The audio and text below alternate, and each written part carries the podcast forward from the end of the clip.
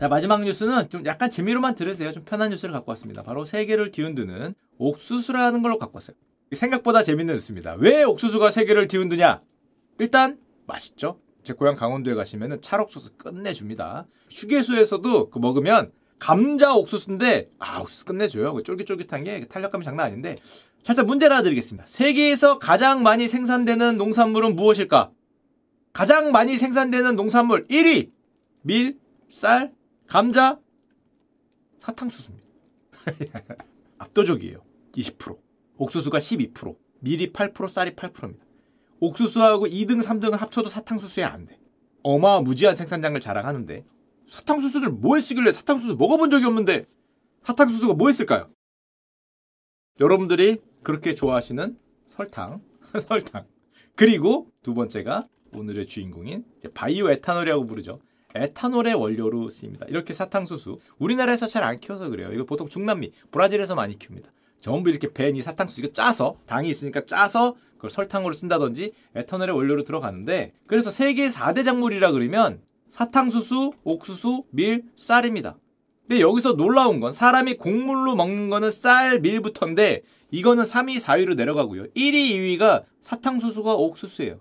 근데 우리가 생각하기에 쌀과 밀은 우리가 맨날 먹으니까 알겠는데 옥수수와 사탕수수를 우리가 언제 그렇게 많이 먹는다고 특히 옥수수 뭐야?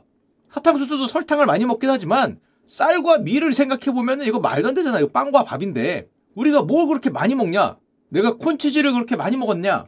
횟집 가면 나오는 이거 내가 아니면 옥수수 내가 뭘 그렇게 많이 먹었지 라고 생각하시는 분들이 있을 텐데 어떻게 저렇게 생산량이 많을까요?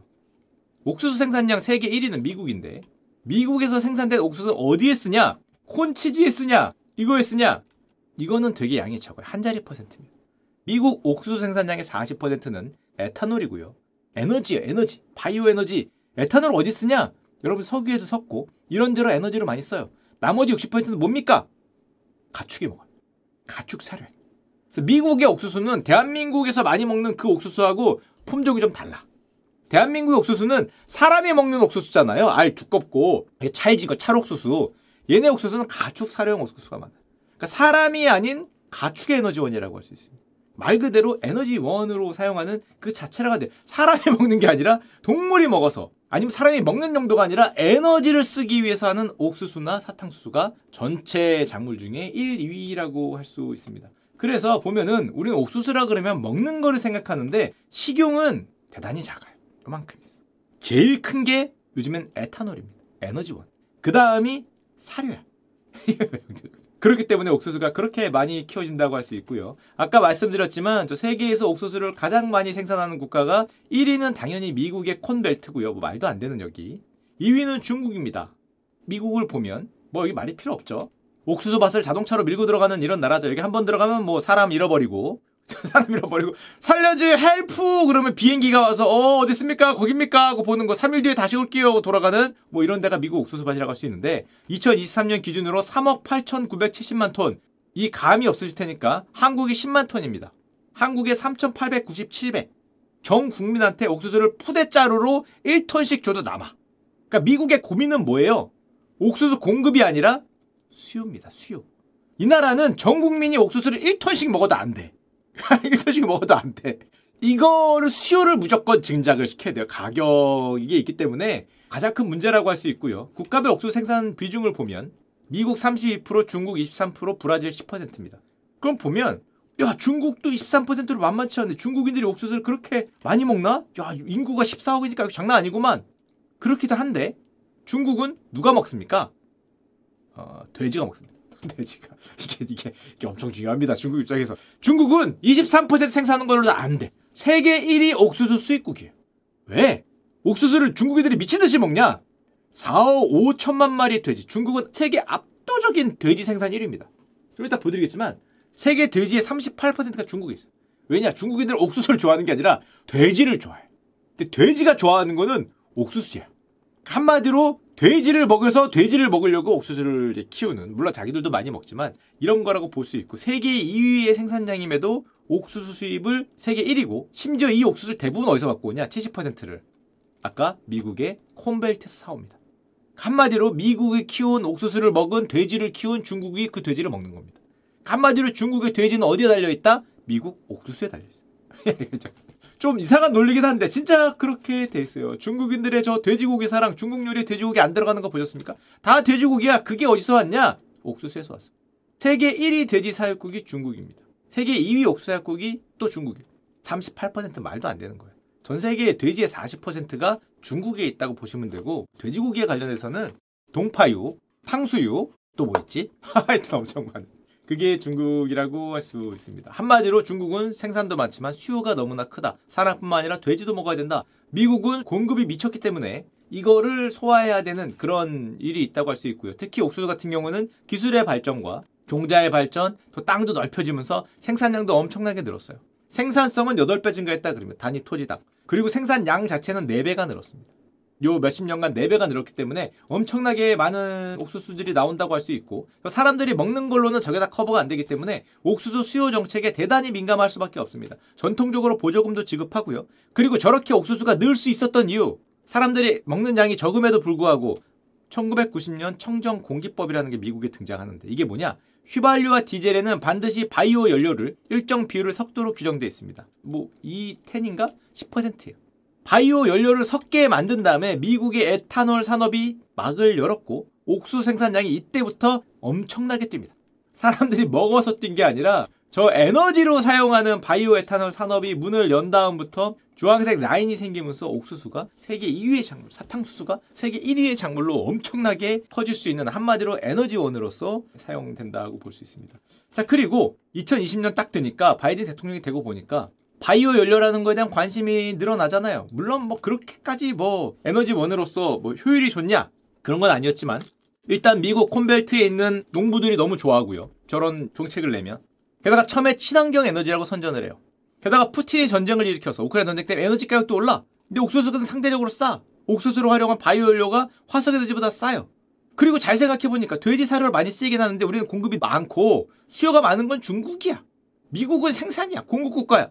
그러면은 뭐 쓰임을 늘려서 가격을 좀 올려도 중국 돼지고기 가격은 좀 문제가 있겠지만 뭐 그건 알바노고요. 알바노고 미국 입장에서는 좋겠구만. 약간 이런 생각을 합니다. 2022년 바이든이 친환경을 내세우면서 바이오 에탄올 정책을 추진하죠. 농부들의 표도 없고 친환경 명분도 있고 바이오텔 더 싸니까 휘발유 가격도 내려가서 국민들도 좋아하고 중국 돼지는 뭐 딴 거 먹으라고 하고 아니 뭐 중국도 열심히 키우면 되지 옥수수 아니면 비싸게 사가 아 엄청 좋으니까 그래서 바이든이 추진했던 정책들이 여러 개가 있는데 하나가 바이오 에탄올 E15 아까 E10이라 그랬죠? 10% 이하로 혼합을 섞게 돼 있는데 휘발유에 15%를 섞어라. 그러면 유가도 내려가고 화석연료에 비해 싸니까 옥수수 수요도 늘어나고 너무너무너무 좋은 거 아니냐? 그리고 이거보다 더 큰 이슈 비행기 연료에 쓰라는 비행기 연료 이슈가 있습니다.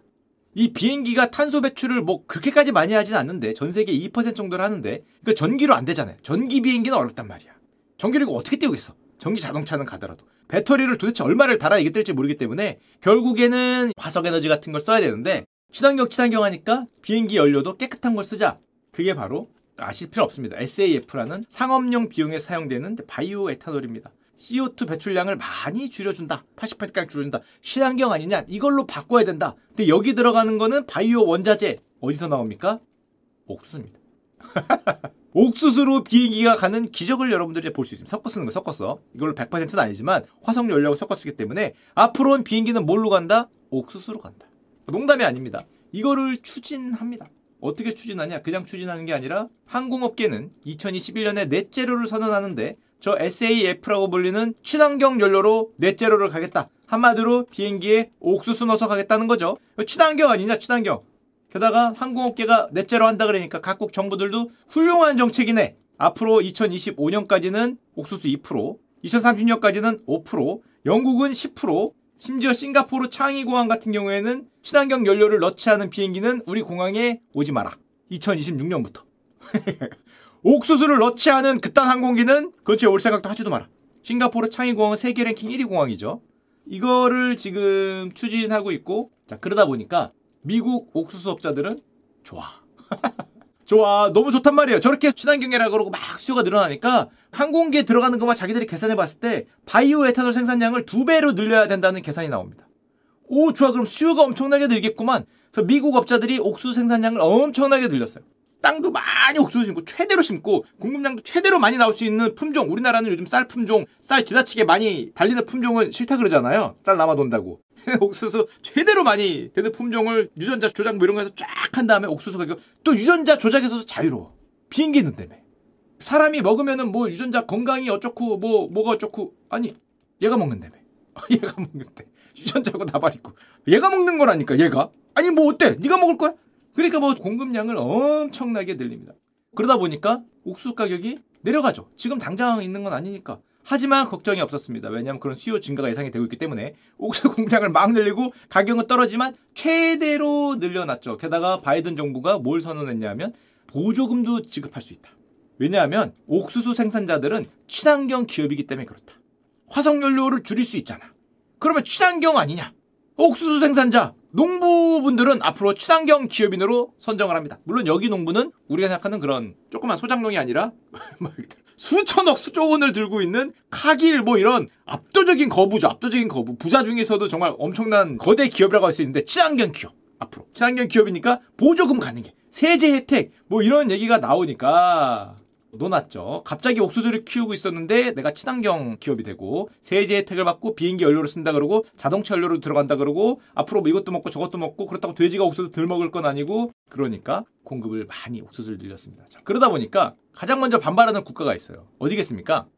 저렇게 좋은 면만 있으면 상관없는데 안 좋은 면. 첫째, 잠깐만 장난치나. 잠깐만 잠깐만. 지금까지 쭉 듣다 보니까 니들이 옥수수를 거기에 쓰면 어떡해? 그 옥수수 가격 올라가는 소리잖아. 야 그리고 유전자 조작을 그렇게 빡시게 하면 어떡해? 너희는 비행기가 먹지만 우리는 돼지가 먹거든? 아니 유전자 조작을 아 물론 뭐 사료용과 이거 다르긴 하겠지만 아니 니들이 그거 안 섞는다는 보장도 없고 야 옥수수 유전자 조작 아니 그거 그 돼지를 우리가 먹잖아.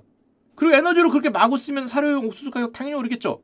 참고로 중국이 세계 1위 옥수수 아까 얘기했죠 70%가 미국에서 나와요. 26%가 우크라이나야 우크라이나가 전쟁이에요.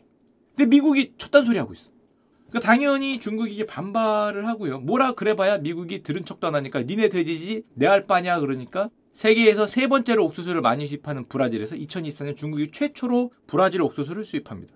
수입선 다변화가 필요하다. 아 보니까 안 되겠어. 항공기가 먹을 기세야. 근데 문제는 지금 당장 브라질에서 수입하면서 어떻게 부적분을 줄인다 이런 얘기를 하는데 브라질은 어떤 국가냐? 미국보다 더 심하게 바이오 에탄올을 적극적으로 지지하는 나라입니다. 세계에서 가장 적극적으로 지지하는 나라들이 남미에 있어요. 왜? 브라질은 세계 사탕수수 생산량의 40%를 차지한 나라입니다. 이 나라는 이 가격이 오르는 바이오 에탄올 너무 좋아해. 얘네는 자동차에 아까 뭐 미국은 10% 15% 넣잖아요. 막 20% 30% 넣어도 된다는 나라. 제발 써라. 사탕수수 가격 팍팍팍팍 올라라. 40%. 그렇기 때문에 미국과 브라질 두 나라가 세계의 바이오 에탄올 생산량의 82%예요. 근데 문제는 중국은 미국 아니면 브라질에서 수입해야 되잖아.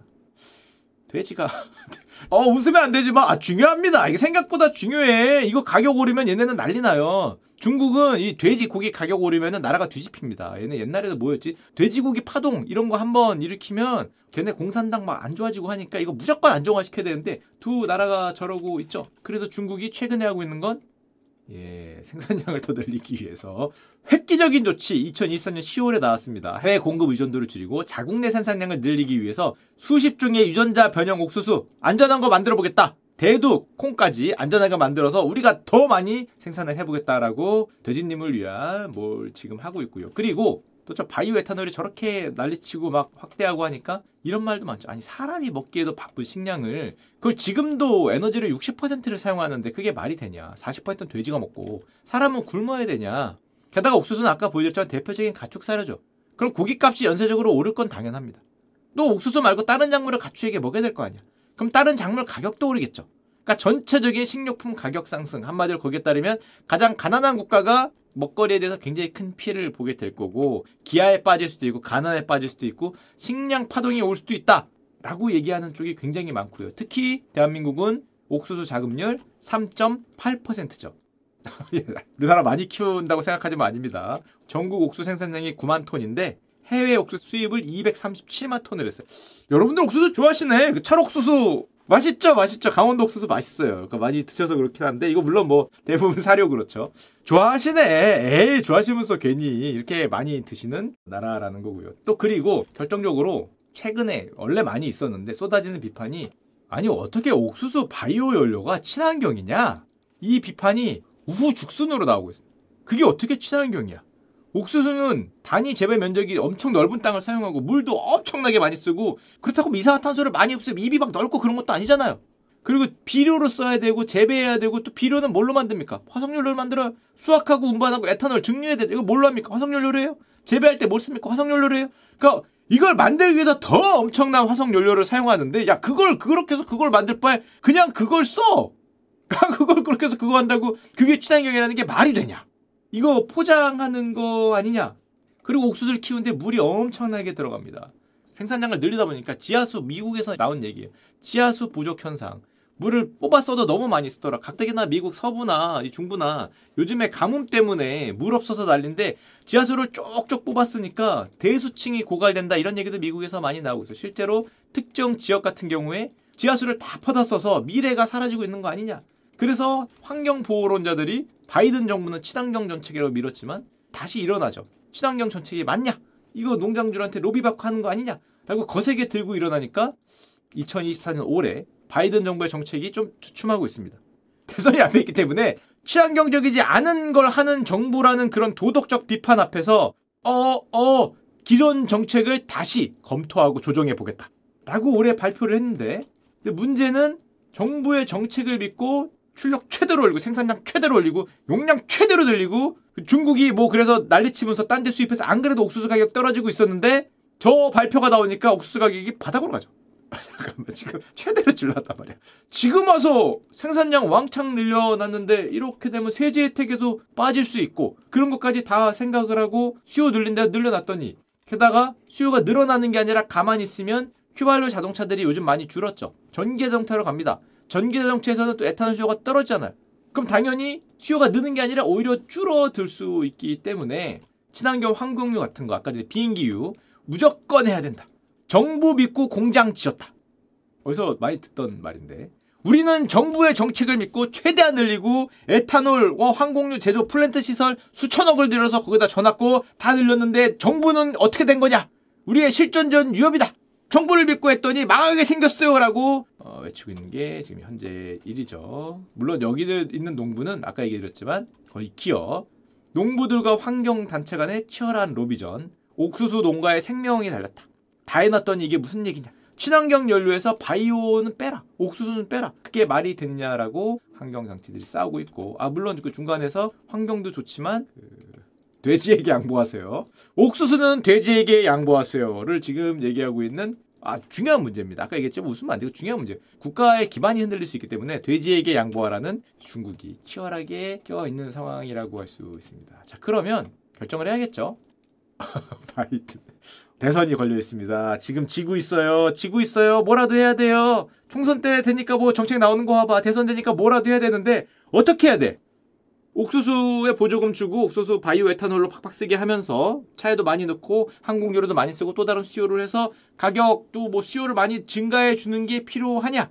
아니면 환경주의자들이 얘기하듯이 그런 친환경적이지 못한 그런 바이오 연료 하지 말아야 된다. 돼지나 사람이 먹어야지. 항공기가 먹는 게 말이 되냐? 잘못 선택하면은 표가 왔다 갔다 하죠. 콘벨트의 주에서 지면 여기서 어, 중서부주의 콘벨트 라인에서 싹 지면 가는 거죠. 싹 지면 가기 때문에 뭐 그런 현상이 지금 미국에서 펼쳐지고 있습니다. 그래서 우리 생각보다 옥수수 문제는 복잡하고 이게 생각보다 우리가 먹는 걸로만 쓰는 게 아니라 아까 말했 돼지나 아니면 에너지원으로 쓰이면서 에너지 전쟁이 한 복판에 휘말리고 있고 저 이거 때 되면은 거의 박스로 시켜다가 거의 매일 꺼내 먹거든요. 어, 배에 지방이 좀 쌓이는 거 빼면은 뭐 큰 문제 없이 아주 맛있게 먹을 수 있기 때문에 아마 우리 찰옥수수 하는 분들도 뭐 받들 날이 오지 않을까 생각을 합니다.